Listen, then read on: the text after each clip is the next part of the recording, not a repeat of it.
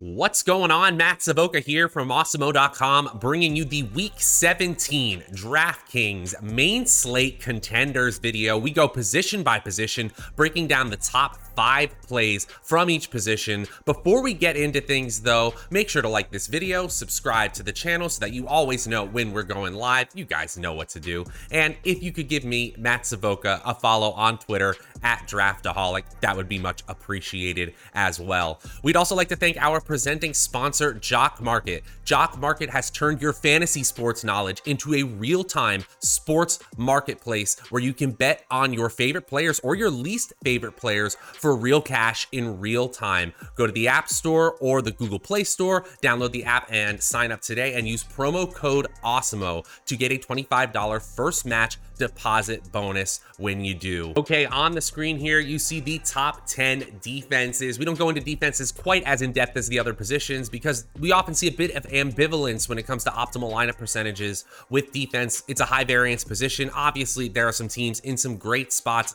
I'm surprised to not see the Patriots in the top 10 of the optimal lineup percentage and the Buccaneers and Bills also in great spots with high spread games. Only 4% chance of being in the optimal lineup. They're tied with the Lions, Titans, and Rams, all with a 4% chance of getting in there this week. The Dolphins are at number five with a 6% chance of being in the optimal lineup. Then the Bears, Chargers, and Giants tied with a 7% chance of being in the optimal lineup. And the Saints, surprisingly, against the Carolina Panthers, against starting a new quarterback, the 31st ranked offense via PFF grades, they come in as our number one defense with an 8% chance of being in the optimal lineup. Let's get into the tight ends. At number five, it's Foster Moreau from the Las Vegas Raiders. Foster Moreau has had two straight weeks with 60 yards receiving, so there's a bit of a floor there. But Indianapolis, this game environment is not great. Vegas is a six and a half point underdog on the road. And Derek Carr, while ranking third in the NFL in passing yards, over 290 per game this season, this team overall just is not efficient. 19th in the NFL in team PFF offensive grades. And Indy is getting a bunch of players back off the COVID list, including all pro linebacker Darius Leonard. They're seventh in team PFF defensive grades. Still a median projection for uh, Foster Moreau of 9.9 points with a salary of just 3,800. We're going to take that. Not a super high ceiling here. He's only getting 30 points in 0.2% of our lineup simulations, but he is in the optimal lineup 7% of the time. At number four, and essentially tied with Foster Moreau, Cole Kmet, and Gerald Everett all the way down at number seven, Tyler Higbee of the Los Angeles Rams. Definitely not the first option or the second second option or really the third option in the receiving game on his own team. But still, three point favorites for the Rams against the Baltimore Ravens defense, which has become one of the biggest pass funnel defenses in the NFL. Baltimore is now third worst in schedule adjusted fantasy points allowed to opposing offenses. And Anthony Averett went down with a fractured rib last week. He was the last quality starter standing in that secondary. At this point, I think the Los Angeles Rams just stomp on the Baltimore Ravens secondary, and we'll see if that Baltimore offense can fight back at all. I think this is a shootout here, 46 and a half point total. I certainly think it's going higher than that. Higbee is getting a 30 point score or higher in 1.6% of our sims, so a little bit better of a ceiling compared to a player like Moreau, uh, but he's in the optimal lineup a solid 7.2% of the time. The Rams' offense, number one in PFF offen- offensive grades this year number three, it's Dalton Schultz, and you're you'll certainly have to pay a little bit more in salary now, five thousand for Schultz, but the median projection quite a bit higher, twelve point two five as a median projection, not bad at all. And they're playing the Arizona defense, which has been reeling of late. These Dallas Cowboys are, and so Arizona now ranked 16th in PFF team defensive grades, while Dallas has been flirting with the number one overall offensive ranking. Schultz has a target floor here, really solid, eight receptions in back to back games, and he's had at least five receptions in three of his last four weeks, 60 yards receiving in those past two games, and he's probably getting over 20 fantasy points if he gets that kind of workload once again. He's scoring over 30 fantasy points in 2% of our simulations and is in the optimal lineup 8.4% of the time. making him the number three tight end this week. Number two, it's Rob Gronkowski. And yes, their salary is boosted a little bit because he's playing the New York Jets, but it is a dream matchup. Tampa Bay going up against the worst defense in the NFL by a pretty wide margin here in the New York Jets. Oh man, I don't think t- t- excuse me, Tom Brady is going to stop passing at the goal line here. You can play Ronald Jones if you want, but I am getting as many pieces from this passing attack because I think they are hitting their ceiling scores. And as you can see, Gronkowski is getting over 30 fantasy points in 15% of our simulations here. And of course, there's some volatility here. Still in almost 30% of our simulations, he's scoring under 10 fantasy points. We've seen those floor performances of late. One reception reception for 23 yards against Carolina last week, two receptions for just 29 yards. Again, that was on 11 targets, so that's a little better against New Orleans. I still think he's going to get that double digit targets again against the Jets here. And if he does, I think he's getting in the end zone. He is in the optimal lineup 10% of the time, and I think that is a little bearish. Honestly, I'm more bullish than that on him. Coming in at number one at a stacked tight end position this week on DraftKings. I think it's the salary saving you get when you go to Zach Ertz at 5,200, a median projection of 14.8 fantasy points. That's fantastic. And that's because we've seen since DeAndre Hopkins went down in this Arizona Cardinals offense, Ertz has kind of stepped up as that receiver overall, number one. 13 targets last week, including one in the red zone, 11 targets the week before that, including two in the red zone. And he's had at least seven targets in four of his last five games, over 30 fantasy points in 12% of the simulation. So a similar ceiling to Gronkowski, although Arizona isn't favored in their game against Dallas. 51 point total right now, meaning that is one of the highest, if not the highest total game on this main slate. There should be plenty of passing, plenty of scoring for this Arizona team. And so I think Zach Ertz is rightfully so the top value option at the tight end position this week.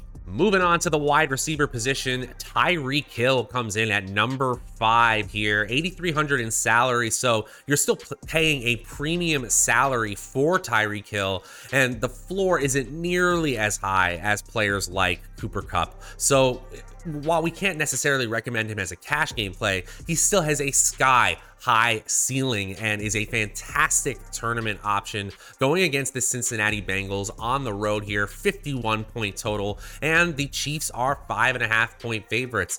We know that the Chiefs while ranked 10th in PFF's team offensive grades, their ceiling is significantly higher. We saw that ceiling, especially two weeks ago against the Chargers in that overtime comeback, and then they just demolished Pittsburgh in week 16.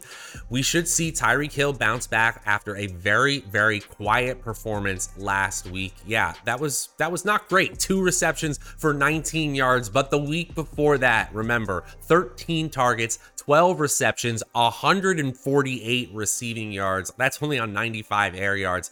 That's why you're seeing Tyreek Hill in a quarter of our simulations over 30 fantasy points. He is in the optimal lineup 11% of the time. Number four, it's Seattle's Tyler Lockett. And no, that Seattle passing game has not really looked right ever since Russell Wilson got hurt midseason. Since he's come back, it's been okay. And Lockett has had a few ceiling games. I mean, 115 receiving yards against Arizona in week 11, 142 receiving yards in week 14. But there has been some down weeks. Certainly last week was one of them. Maybe weather related a little bit, but still three receptions for 30 yards and 72 air yards. That's not going to get it done at 6,400. The median projection is surprisingly high. And I guess that's because they're playing Detroit, the 31st ranked defense in PFF team defensive grades. Uh, I'm not sure I really like this play as much as our simulations do, but it's worth noting that he is a solid ceiling 18.1% of our simulations. He's getting over 30 fantasy points, and he's in the optimal lineup a solid 11.5% of the time, just edging out Tyreek Hill for number four on the wide receiver list. Number three, it's Michael Pittman, Indianapolis Colts receiver, had a huge game last week eight receptions on 12 targets, including two in the red zone, 82 yards receiving. Didn't get in the end zone, but still ended up with over 15 DraftKings fantasy points, and the ceiling is even higher there. In 9.3% of our simulations, he's scoring over 30 fantasy points, something he did already this season against the Tennessee Titans. Uh, so I think the Vegas Raiders being the 23rd ranked defense in PFF's team defensive grades, the ceiling is pretty solid here, but the median pretty ah, At number three, it's Michael Pittman, receiver for the Indianapolis Colts, going against the Raiders here, six and a half point favorites. Uh, the total is okay, 40 and a, 44 and a half point total, and Indianapolis obviously leans run heavy with the way that Jonathan Taylor has been playing most of this season. But last week, a really, really solid eight receptions on 12 targets, including two in the red zone, finished with 82 receiving yards, over 15 DraftKings fantasy points, and we've already seen him score 30 fantasy points in a game this season against the Tennessee Titans. So I'm not surprised to see that he has a 9.3% chance of getting over 30 fantasy points once again once again here against the Raiders. His median projection is nearly 15 fantasy points, which makes him a solid, solid value option at 5,800. He is in the optimal lineup nearly exactly the same amount as Tyler Lockett, 11.5% of the time.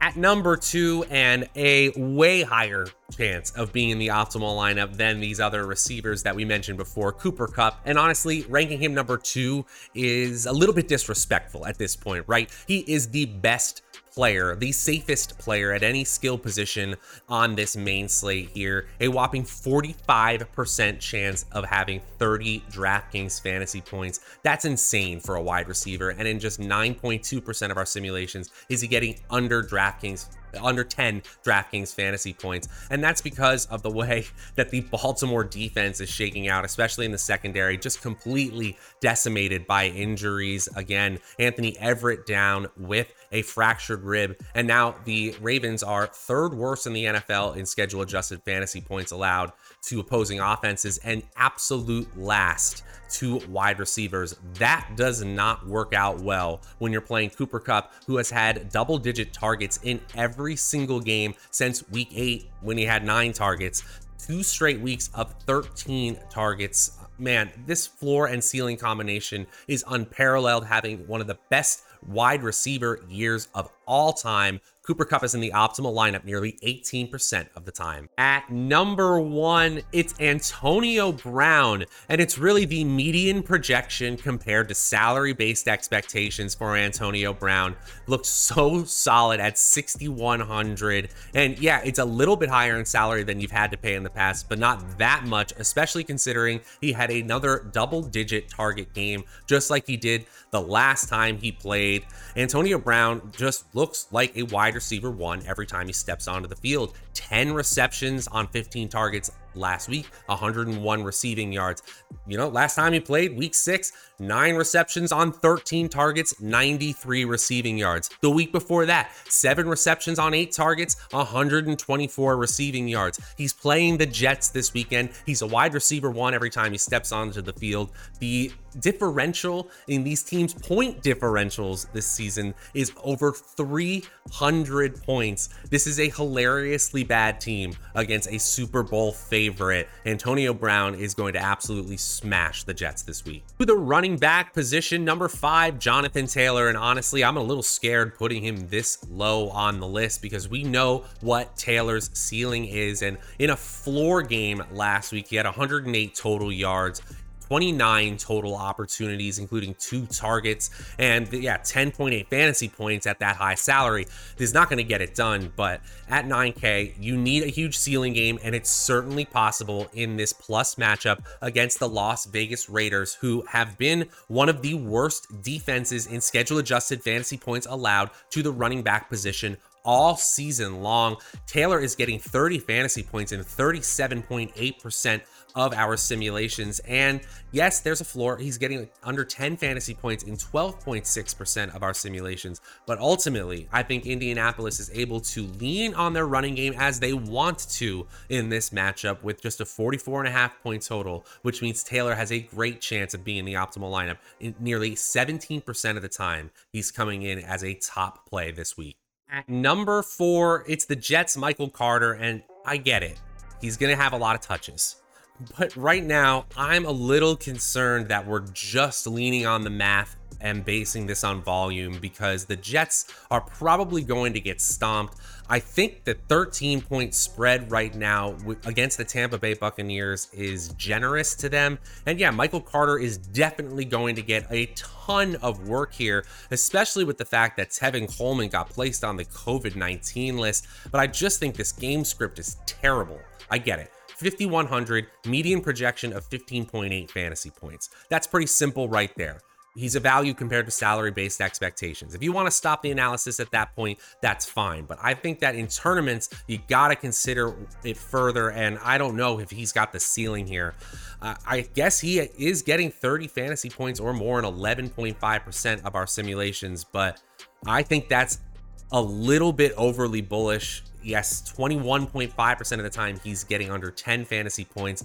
I think he's probably closer to that floor score against a tough Tampa Bay rush defense. I'm not really trusting Michael Carter, but the simulations say he comes into the optimal lineup 17% of the time. At number two, it's the Bears' David Montgomery, and this is a smash spot for David Montgomery. The most targets in a four game span for David Montgomery in the last four games than he's ever had in his entire career. He's had nine targets in two of those four games and no lower than six targets in any of those four games. He's getting over 30 DraftKings fantasy points, which again is a full PPR platform in nearly 25% of our simulations. The Giants lean towards being a run funnel defense. So I think David Montgomery, regardless of who starts at quarterback for the Chicago Bears, could absolutely blow up the slate. He could have the most total opportunities of any running back as well. That's why you're seeing him in the optimal lineup nearly a quarter of the time.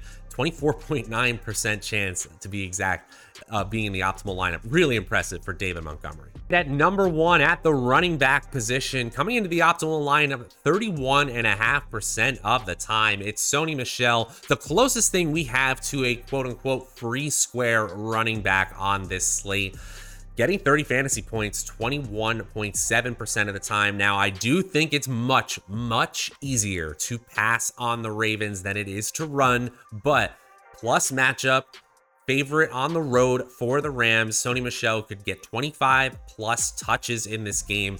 Yeah, so it makes a lot of sense here. The 20 point median fantasy median fantasy point projection is just too hard to pass up at a 5800 salary here.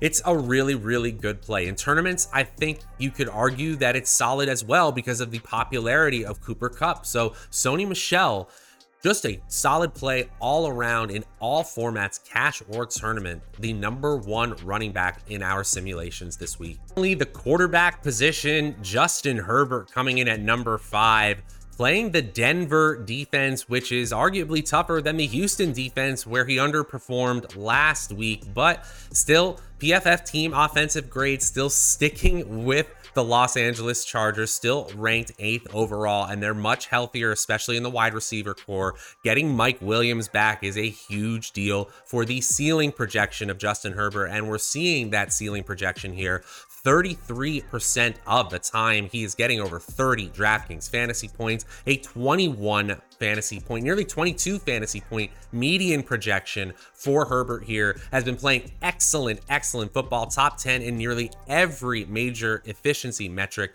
this season. Herbert is in the optimal lineup 7.5% of the time. At number four, it's Mac Jones and 5,300 salary, 19 point median fantasy point projection.